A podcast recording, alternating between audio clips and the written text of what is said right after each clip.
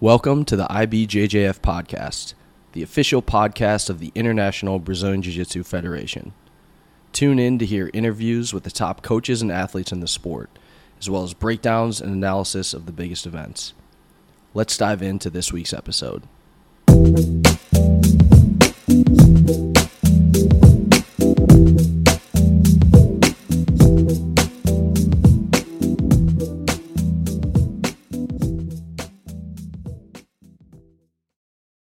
Welcome back to the IBJJF podcast. My guest today is 2023 brown belt absolute absolute world champion and new black belt Rayron Gracie. Rayron, how you doing today?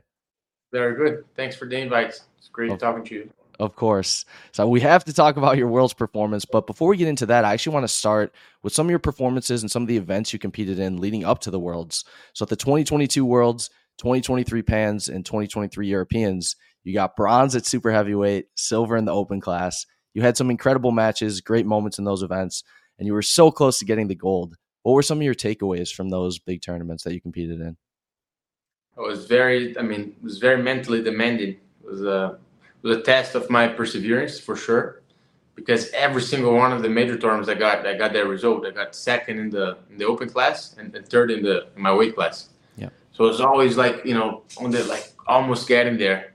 So it was uh I knew that I was like you know I could definitely win. It was just a matter of fixing those little tiny details, and that's what it counts when you're at that you know the highest level. So I mean, it was uh, now that I won the, the worlds, I know that I can look back and see that th- those defeats were very important. What were some of those tiny details that you felt like were missing from those performances that you fixed for this worlds? It's very hard to point like a specific thing. I would say that uh, defense wise, you know, being very, I, I, don't want to say conservative, but being more careful in terms of defending myself, right, and not letting my my opponents advance. So that's a, I know in a general thing that I, I worked on, and I mean it's it's a, it's a process, right? There's a lot of things in general you you have to evolve in all aspects of your jiu-jitsu, mentally, physically, you know, and then physically all the specific positions that you find yourself on. So I was able to, to work on those every like in between those major tournaments and learn from them. So I mean, then everything worked out. What's really interesting to me is that you've consistently gotten better results in the open class. And the open class for lower belts is, is really tough because you do it at the end of the day. So you're probably seven or eight fights deep into the event. So t- tell me about the the perseverance and the focus that you need to succeed in an open class and, and why that's challenging. Yeah. Now looking back, I'm very proud that I actually have that, the, the, the, like these kind of results, because a lot of times people fight the weight class and then they're so upset, you know, if they lose, they're so down that they go into the the open, and then it's very hard for them to do that transition of Yeah. like mindset and no, now it's the time to, to shine. So every single tournament, and that's what happened also in the worlds. I was thinking to myself, like, okay, I failed, right? Not failed, but I, you know, I didn't get the result that I, I hoped for in the in the weight class. And now this is a, an amazing opportunity for me to, you know, it's a test. That now I got to show myself, look, now it's your time to, to change the key, turn the key, right, and and change your mindset completely. So every single tournament, I, I lost on the third, and then when it was time for the open class, I signed up right away. I, I can't even consider not doing it, and then you know I have to change that that you know make that switch in my mind. So I did that every time. When people watch you compete, I think they can see Roger's influence in your game. You have great pressure, great close guard. You have an awesome cross choke from the mount and like the defense that you talked about too. I know Roger has great defense. So can you talk about your relationship with Roger and when you first started training with him? Yeah, Roger and I were very close. I, I I always go to London every now and then, and I mean he was one of the best of the family, right? His legacy is incredible. This will never be forgotten. So, and he's I mean the te- te- techniques that he teaches they have been tested, right? I mean, it's, Yeah. there's no oh does this work or not? there's no argument on that, right? It's it's proven. So it would be very it would be rude of me to to to not learn from him, you know, not learn from one of the greatest champions in the family. So that's what I do. I, I'm very, very close to him. I admire him as a person, as a fighter, you know, especially off the mats. He's a very, very, I mean, I have only good things to, to talk about him. So I believe the last Gracie to win the brown belt open class was Roger, and that was all the way back in 2002. So 21 years ago, that's pretty crazy. Talk about that and what that means to you to kind of continue that legacy that that Roger left off with. Yeah, I didn't know actually that that I found out after I, I won, right? Uh, about this, you know, this uh, this fact, right? Yeah. And I was very happy. I mean, it's it's a it's a it's a it's an amazing feeling to to carry on the legacy and and add to everything that they did, right? Because the family doesn't have to prove anything like anymore, right? We could retire for, for many years to come. But uh, uh, I mean, it's for me to to step on the mats and continue there, add, add on to what they did, and now write this you know this next chapter of my family. It's priceless. Yeah. So speaking of this next chapter, you recently got promoted to black belt. You were promoted by Kyra. I believe you mentioned in your post that you were the first Gracie promoted by a female Gracie family member, which is really cool. So can you talk yeah. about the black belt promotion and just what it meant to you to be promoted by Kyra? Yes. I mean, Kyra, a lot of people don't know this, but Kyra was the first uh, first connection that I had to jiu-jitsu because my grandfather, I mean, my, my uncles already lived in the U.S., half moved on to California, San Francisco when I was very young. Hans was already living in New York since I was pretty much, I mean, before I was born. And uh, my dad passed when I was six. So I was only raised by women, very tough women. And Kyra was one of them, right? Kyra was like my big sister, it was like an aunt. She's my cousin. She tells everybody she's my, my aunt, but she's my cousin. we joke, we say that uh, nephews don't, don't uh, cousins don't respect each other, so that's why she calls calls me nephew. But uh, but anyway, she was the first uh, like re- like connection that I had to jujitsu, and I, I remember seeing her, you know, coming to, to, coming back from tournaments with her medals, and I used to, to play with the medals, right? And she was actually the, the the first one, right, of daily training, that that hard regimen of training, and to come back to Brazil and get the belt from her, it's priceless. Like we got very emotional.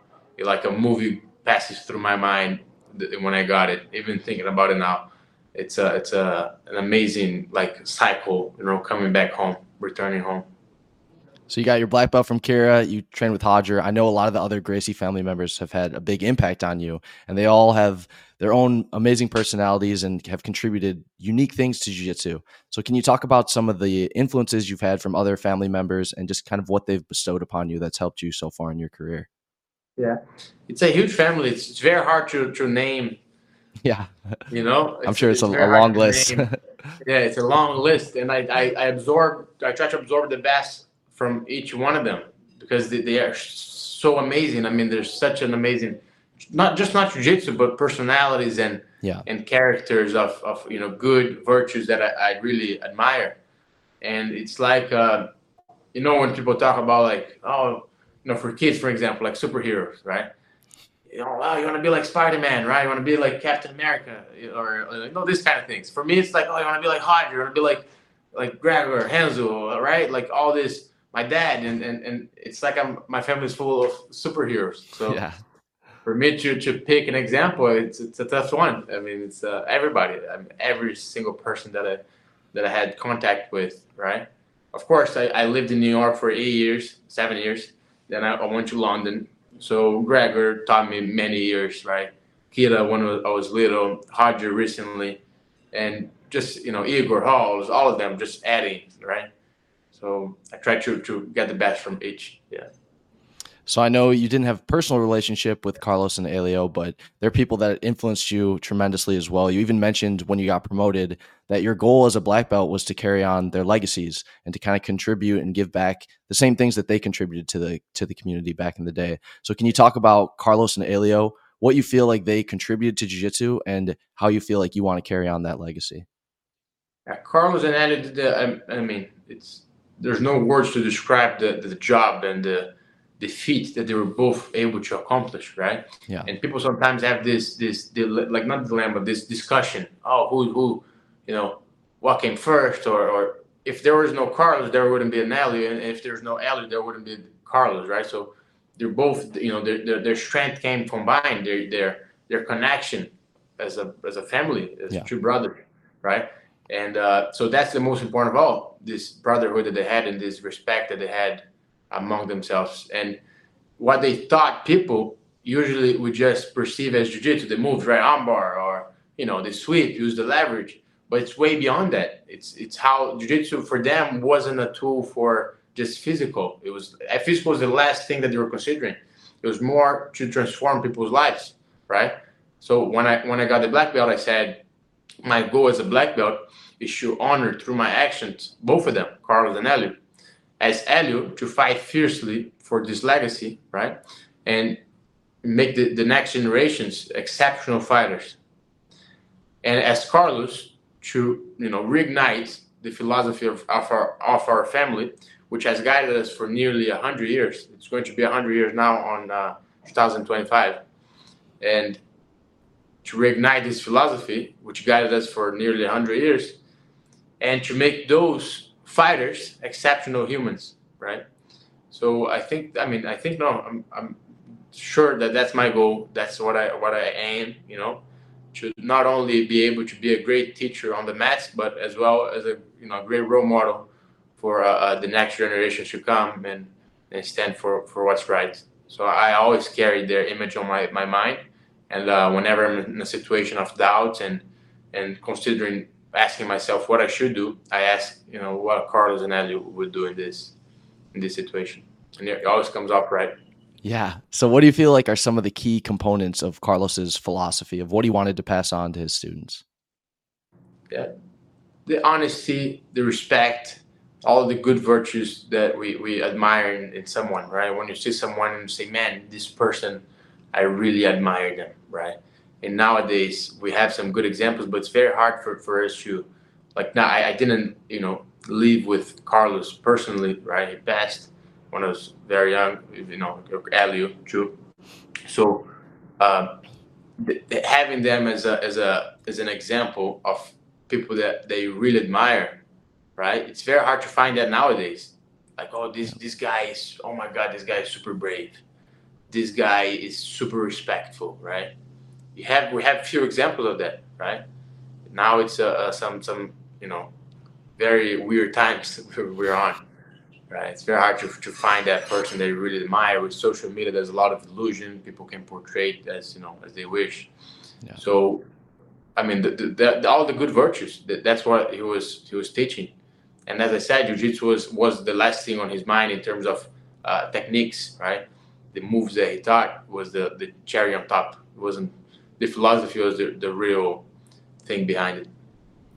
Yeah, I think a lot of people are, are just recognizing what Carlos and Helio contributed. And just like you said, they, they built up the family. They built up all these fighters who all had their own personalities, who all added their own unique contributions to it. So it's it's cool to see people really honor them and and really give them the respect that they're due. Yeah, for sure. It is. So you also teach jujitsu. You don't only compete. You're you're a teacher as well. So can you talk about teaching jujitsu and and how you want to incorporate that into your career? Yes, I find I, I find more. Um, I, I have more joy in teaching than than competing. Not that I don't like competing. I love competing, but I, I, I feel a lot more joyful seeing someone succeed other than myself. Right? It's it's it's definitely a selfless act of teaching someone the things that you know the things that made you better, right? Made you succeed. You know, a lot of people sometimes want to teach moves and want to hide those moves for themselves or certain details, right? I seen I have been seeing people teach uh, things wrong to, to, to be able to, uh, like other teachers, to be able to have it for themselves. And uh, you know, teaching, seeing people evolve is a priceless feeling, right? That somehow you had a, a, a powerful impact, a, a beneficial impact on someone's life it's uh, it's priceless, right? And and I find this should be the, the ultimate goal. I mean, my ultimate goal is not to be a good competitor. My ultimate goal is to be a, a good teacher, a great teacher. And back in the day, when people learned jiu-jitsu, they didn't learn jiu-jitsu just to fight. They learned jiu-jitsu to teach. Yeah. And, and not only you have to, it's a different, a whole different game. You don't have to. When you learn to be a good competitor, sometimes you're a horrible teacher, right? I've seen it many times. So, so it's something that you have to work on and, and adapt onto what your students need, your student needs. So it's a it's a it's a powerful feeling to to teach someone. Yeah. I think going back to Carlos and Helio, one of their other incredible contributions to jiu-jitsu was that they built good teachers like you were saying like of course they built the great fighters but they also imparted their ways onto future professors and, and taught them really yeah. how to interact with people how to teach people is that another part of the legacy that that you want to carry on from them is not just create competitors and and good martial artists but also great teachers a hundred percent it's a it's a different um, accomplishment when you, you you teach someone how to teach it's a different thing, right? You have to do that from the start. You're not only teaching them moves, but you're teaching them how to teach those moves, how you taught them, and make them aware of that, right? Not only moves, but how to. Sometimes your student is very shy, and then you got to make you know work that on him to to be more of a, a extra, I say extrovert, right? Yeah. Mm-hmm. Yeah. So, so you have to to you know each student you have to focus on them and see what they need in terms of jujitsu moves and and uh, uh, personality as well. And one, one thing that it goes into teaching that people don't, some, some people even don't like it. I've seen some comments about it that, uh, oh, you should leave the, the, the, the, preaching part out of it. I'm not preaching, right? Of course, but I'm saying uh, jujitsu, it's not a, it's not a, a, a, just for moves, right? When you teach, you're teaching them how to be a better person. So uh, I've seen that that Carlos and Helio did that beautifully, where they were able to raise teachers, right? And some and you know, it happened, those teachers happen to be fighters as well. Awesome. So I know a lot of people are really excited to watch you make your black belt debut. You had such an amazing run at brown belt, showed incredible technique. So do you have any plans for when you're going to make your black belt debut? To be honest with you, I have no plans uh, at the moment for the dates and and and, and I mean in that terms, right? Uh, one thing that's guaranteed is that I'll, I'll be competing in the worlds next year as a black belt. So I mean that's that's one thing that I can guarantee that I'll be there. Uh, other than other than that, of course, I, I'm hoping to do my my black belt debut a lot sooner than that, right? But no plans yet, nothing. Now I'm just enjoying time with family here in Brazil with this beautiful view, right? Uh, I'll, I'll turn the camera later before we end the, the, the podcast, but just here spending time with grandma, eating some good food, you know, and just relax. Awesome. Well, congrats on all your success. You've had such an amazing run. I think you're such a great representative of the art, not just with your technique, but also just with your personality and, and what you want to contribute beyond just the technical aspect of jiu-jitsu. So is there anything else you wanted to add before we end the podcast? Well, thank you very much for, for your words. I mean, it's, you know, congratulations to you guys for doing an amazing job. You know, Jeff is always killing. And the people who are saying jiu-jitsu is dead, the gi is dead, it's a mere, it's a mere lie, it's a mere illusion, right? Yeah going to be bigger than ever. I think that the, the you know there's a lot of beauty in the gi, and uh, it's a I mean it's a beautiful martial art, and the the gi will never be dead, no matter what they say. Awesome. Thank you again for your time. Thanks everyone for watching. We'll see you guys soon for another episode. Take care. Thank you for listening to the IBJJF podcast. Be sure to head over to ibjjf.com for the latest news and events from the International Brazilian Jiu Jitsu Federation. We hope you enjoyed the show.